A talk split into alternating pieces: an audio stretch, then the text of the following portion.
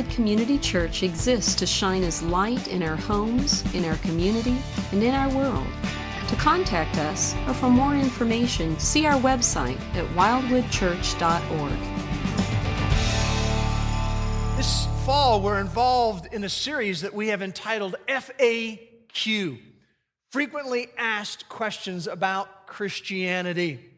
And we are taking on a whole slew of these questions, a whole series of questions, commonly asked questions.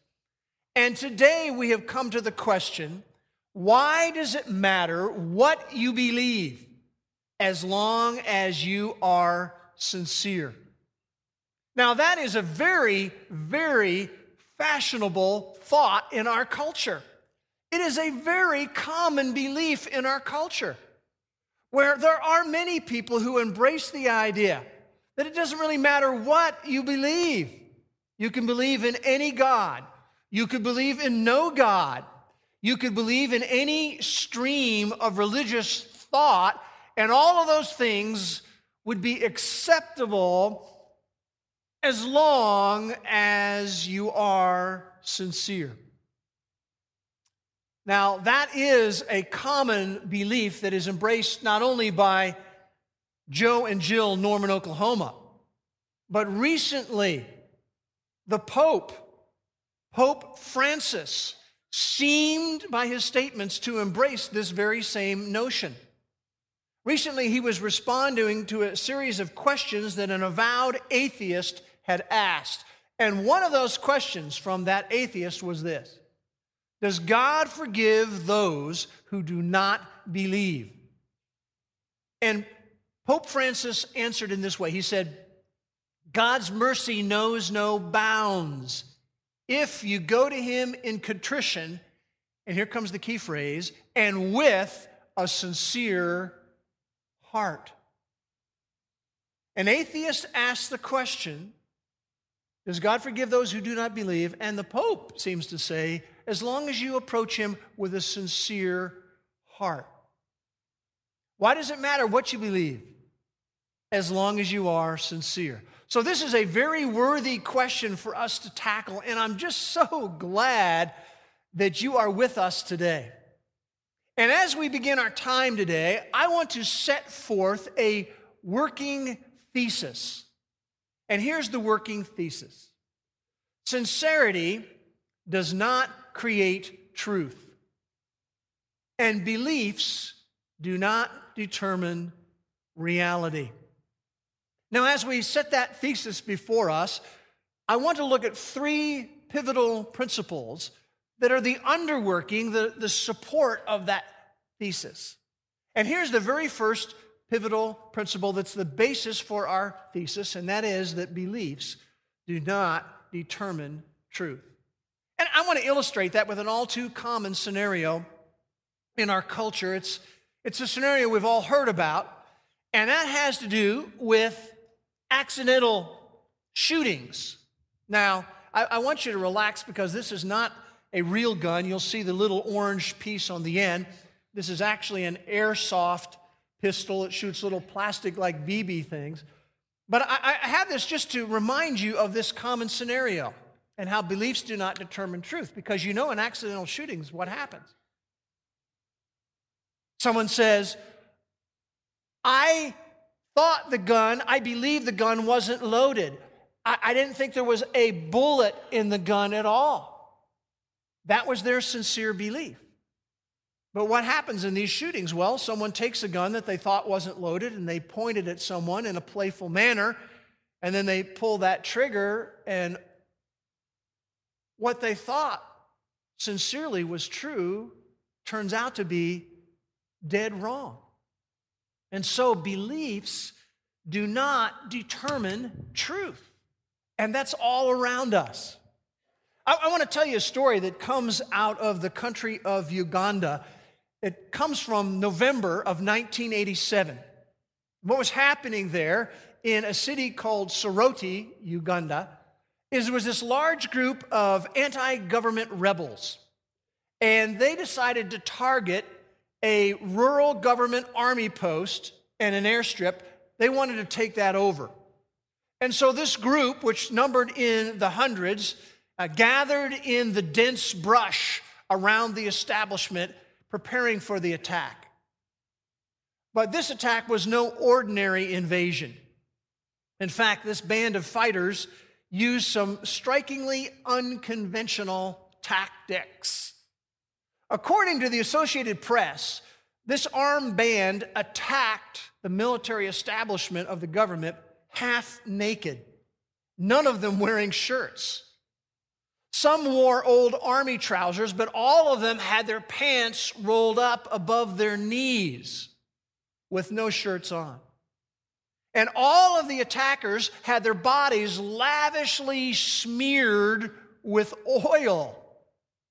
And as they advanced on the government post and airstrip, they just went forward boldly and fearlessly, approaching the government forces, and in unison they chanted out, God is there! God is there! The attack lasted for about an hour, and when it came to an end, the rebels were thoroughly routed. Out of 700 in the group, 200 of them were killed outright, and many, many more were taken prisoner by the government forces. What was going on here? Well, one of the prisoners, a man named Obone, explained the bizarre event. The rebels, it turns out, were members of a disgruntled religious political group called the Holy Spirit Movement. The founder and leader of the group was a witch doctor named Alice Lakwena. And Alice had convinced her forces that she had miraculously concocted magic oil that would protect them from the government's bullets. She instructed them to take off their shirts and smear their bodies with the magic oil. She even promised that rocks would explode like hand grenades for the faithful following. Thus, this ragtag group attacked the government post and airstrip. And obviously, the battle was lost before it began. But here's what's interesting no one could fault the Holy Spirit movement for a lack of sincerity. I mean, one must truly believe to forge forward to face live bullets half naked. Sincere? Yeah. But wrong. Dead wrong. Again, we have a sincere belief, and yet people are dead wrong. So, our thesis of the day is that sincerity does not create truth, and beliefs do not determine reality. Let me ask you a question. You're, make sure you're all awake, all right? Are you ready? I want to see hands, so let's get them out there boldly. How many people here have ever turned the wrong direction on a highway? Let me see some hands, all right? Yeah. Just like me, I've done that more than once. Most of us have done that. And when we turn the wrong direction on a highway, when we made the turn, right, we believed we were going in the right direction. Now, this kind of an event is especially disconcerting for those of us who are married. Because when we turn the wrong direction going down the highway, usually it's a little while and our spouse asks, Honey, are you going in the right direction? And the average husband responds, I'm not absolutely sure, but we're making great time, right? We've all experienced that.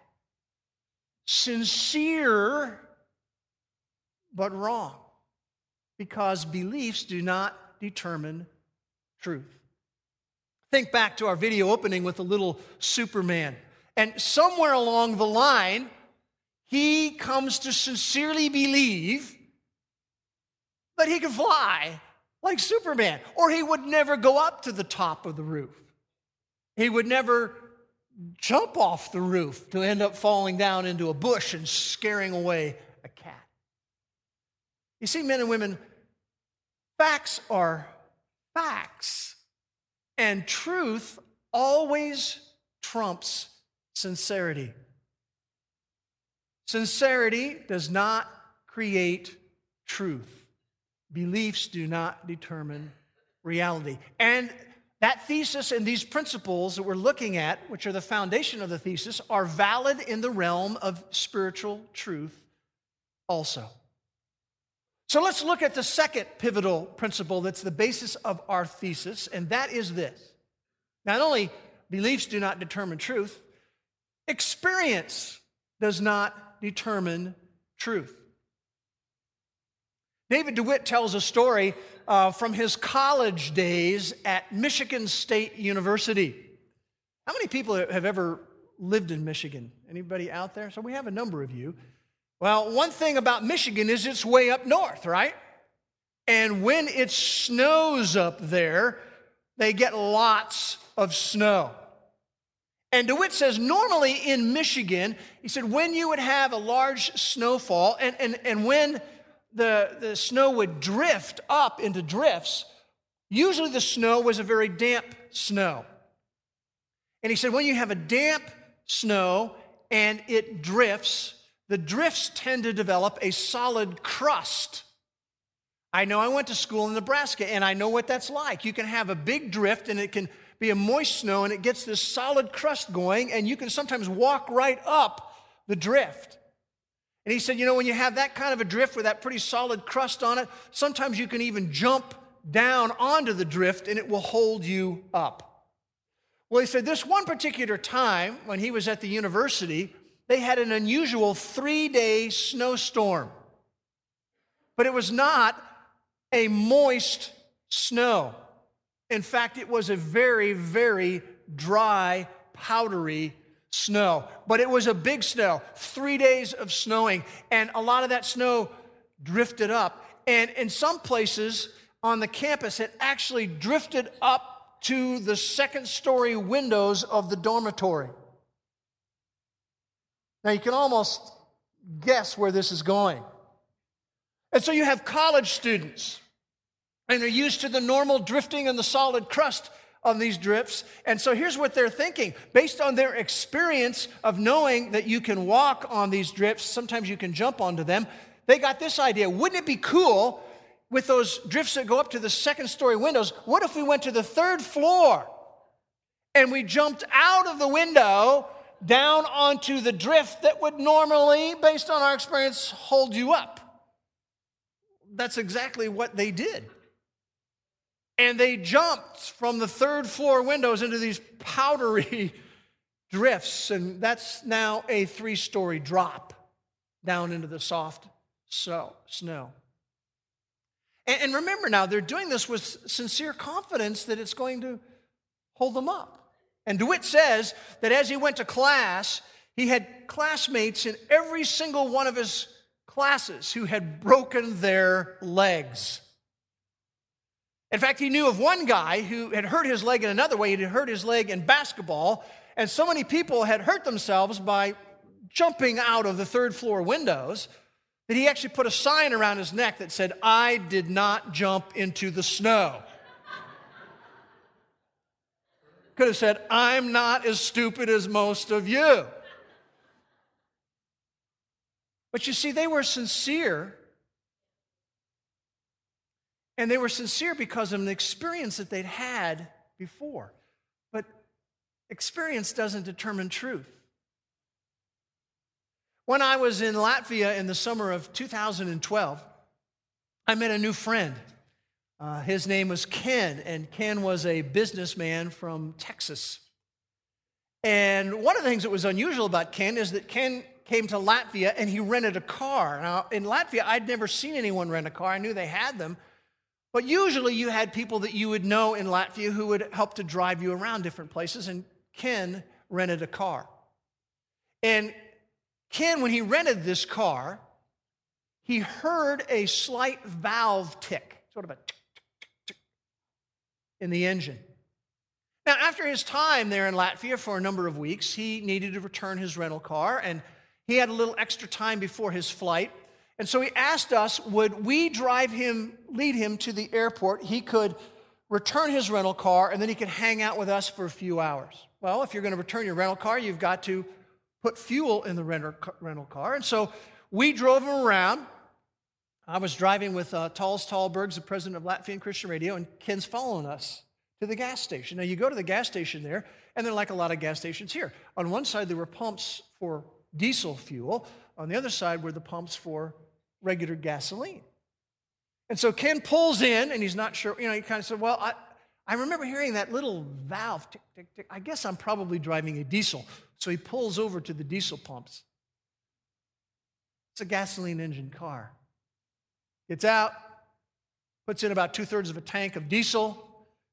We hop in, we're leading him to the airport. He makes it about one block before the engine just stops working. You know, we, we go down, where's Ken? You know, we can't find him and everything. We had to go back, find out that what, you know, had happened. We said, are you sure this is a diesel car? Uh, you know, we look at, oh, no, it wasn't. We had to tow him, rope tow him to a mechanic. Eventually, this thing grew out where it had to go back to the dealership. And ultimately, what ended up happening is that it had to get a new engine. It had to have a new engine. You see, he had this experience. He heard sort of a little tick, tick, tick that sort of sounded a little bit like a diesel. He made a sincere decision based on that experience, and it led to disaster. And think about our, our little Superman clip again. Just kind of imagine you're in his head, and you know, he's running and he's jumping and he's pulling things and he's leaping off of things down to the ground. And, and, and I don't know, in the scenario you could think of, maybe he would have watched the Superman movie and, and there's a human being, you know, who can fly. And because of his experience, all these successes he has for running and jumping, and, and maybe watching a movie, he begins to sincerely believe, based on that experience, I could fly. You know, sincerity is commendable, but it's limited. And experience does not determine truth. And again, these principles we're looking at today, and our thesis is valid in the realm of spiritual truth also. See, here's what happens in the spiritual realm. Sometimes people have an experience, and because of that experience, they sense that everything is just okay between God and me. For example, someone may have the experience of being sick and then they pray to be healed or to recover, and then they are recovered. And then they conclude, you know what? I think everything's okay between me and God. My father in law cites that experience as the foundation of his spiritual experience in his life. He had a he had a serious disease that they thought he might not survive. He prayed that he would recover, and he recovered. You ask him to point back to what is the basis of all of your whole belief systems, he goes back to that experience. Because of that experience, I think God is okay with me. Or maybe someone has the experience of being on the battlefield and they are spared while many of their fellow soldiers are not spared. And they think, you know, based on that, I'm tight with God because of this. Or maybe someone attends church and they, they have a warm feeling as an experience and they think, you know, I, I sincerely believe, I sense in my life that everything is okay between God and me. Sincerity does not create truth, and beliefs do not determine reality. Truth always trumps sincerity. Now, there's a third pivotal principle we want to look at today that's the foundation of our thesis.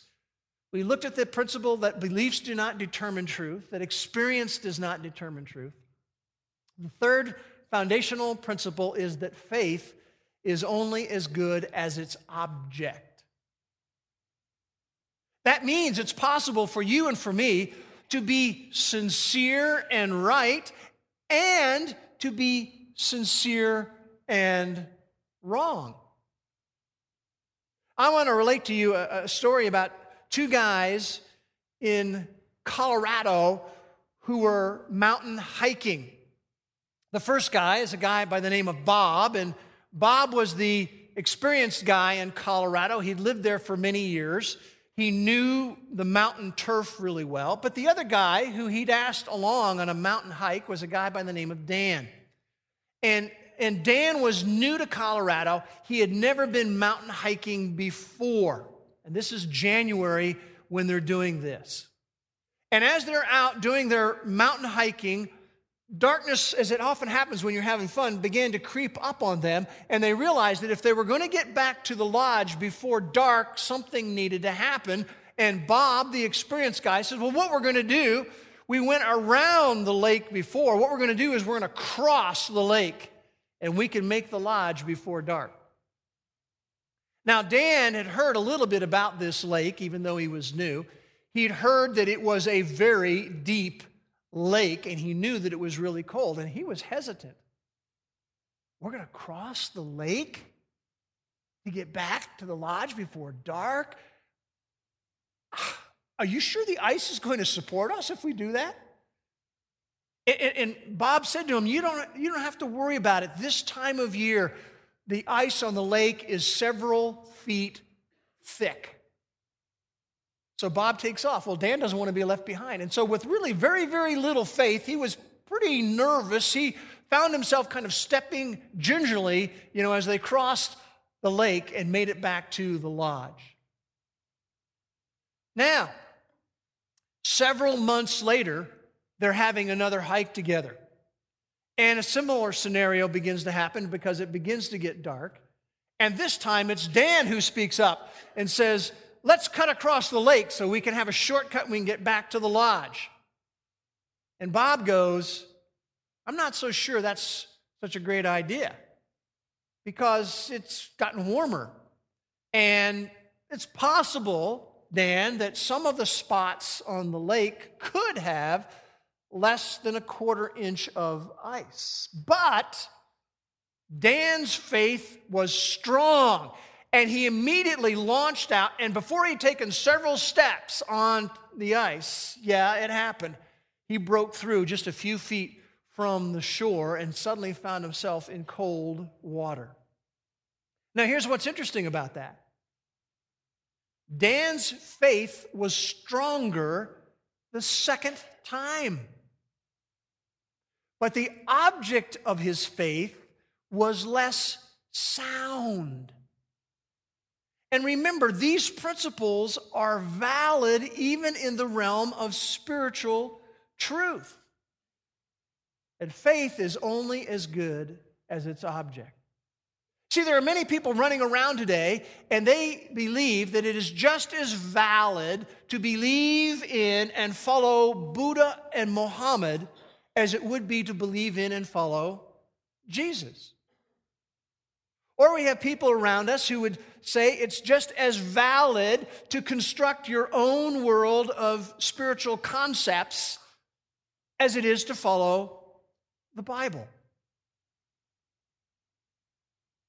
The Bible has a very interesting perspective on that idea. In Proverbs 16:25 it says this.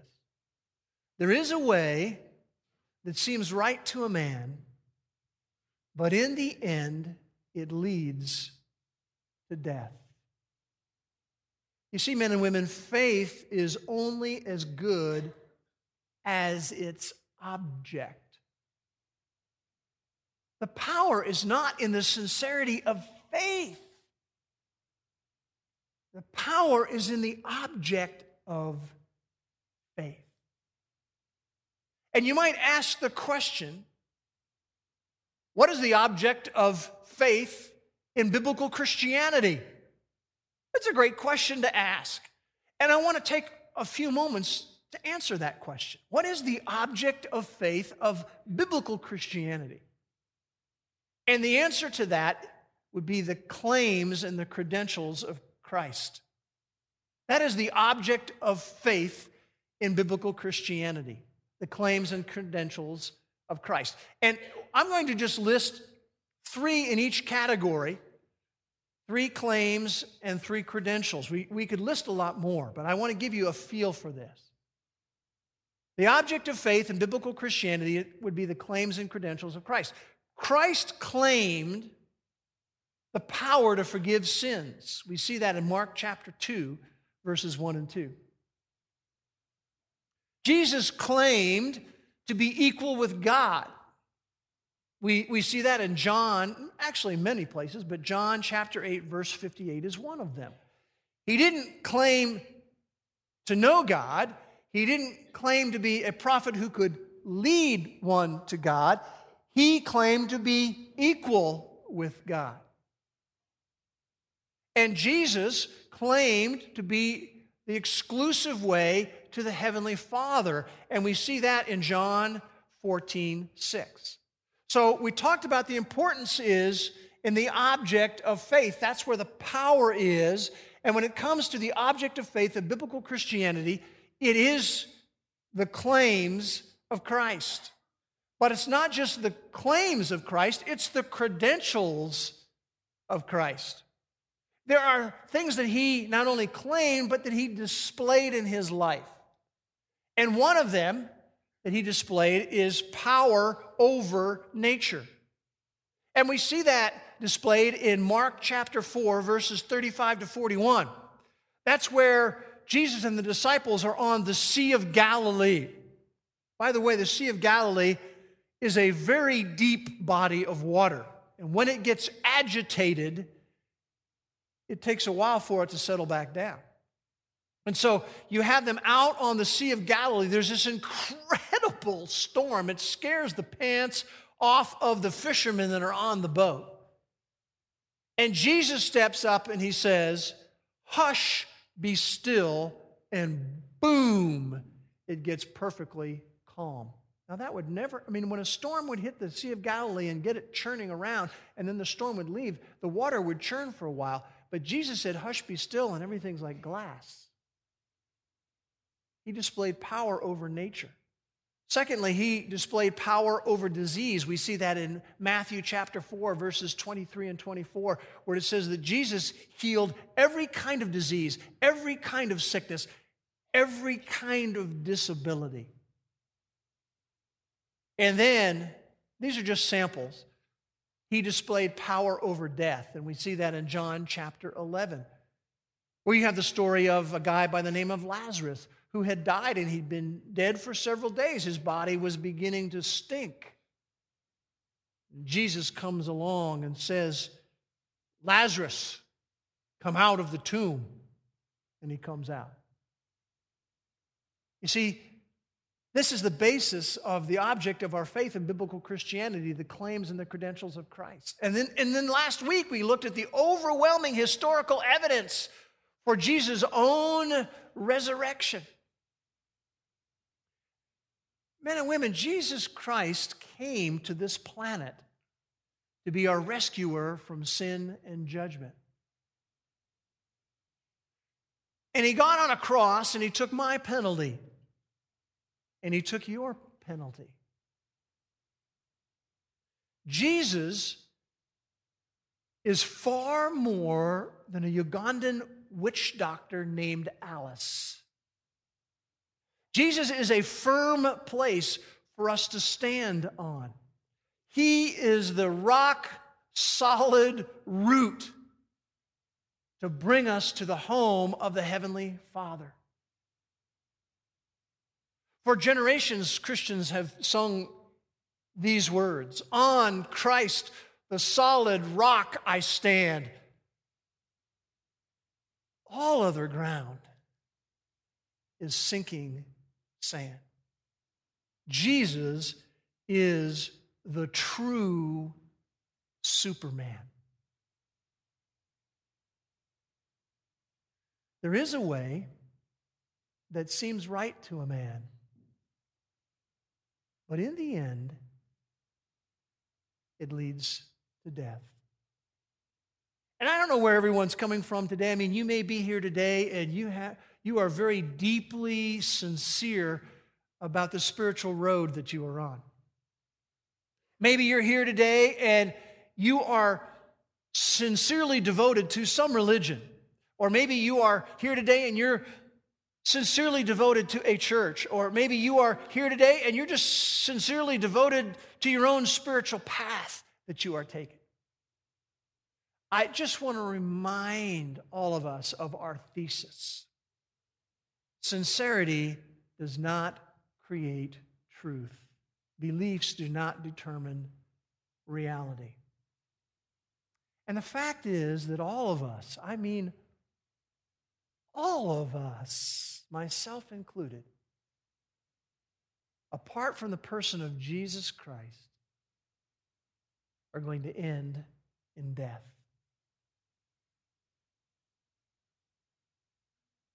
You know, God and eternity are just two things you don't want to get wrong. And my, my appeal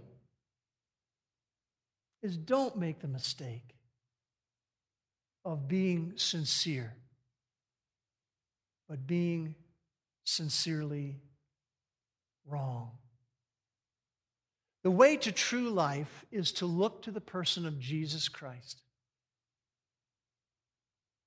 To put your faith and trust in His work for you, to forgive you, and to take you to heaven.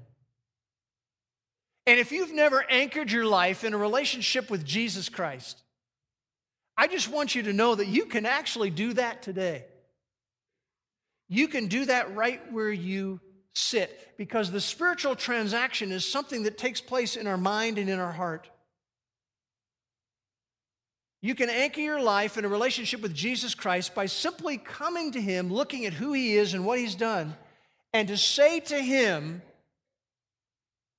All my hope is in you. And I guarantee you, you won't be disappointed. Let's pray together. Father, we thank you for these questions that we can just tackle and we can wrestle with. And Lord, I would pray that you would protect every one of us from being sincere, but sincerely wrong. And Father, for those who maybe have never anchored their life in a relationship with Jesus Christ, may they do that today, right where they sit, by simply looking to you and the reality of who Jesus is and what Jesus has done, and to be able to communicate by faith a sincere belief that all of my hope is in Jesus. And Father, for those of us who have done that already, and we have put all our hope in you. May we just be able to celebrate and rejoice and remember that on Christ, the solid rock, I stand. All other ground is sinking sand. We thank you for being a real God and for being a great God.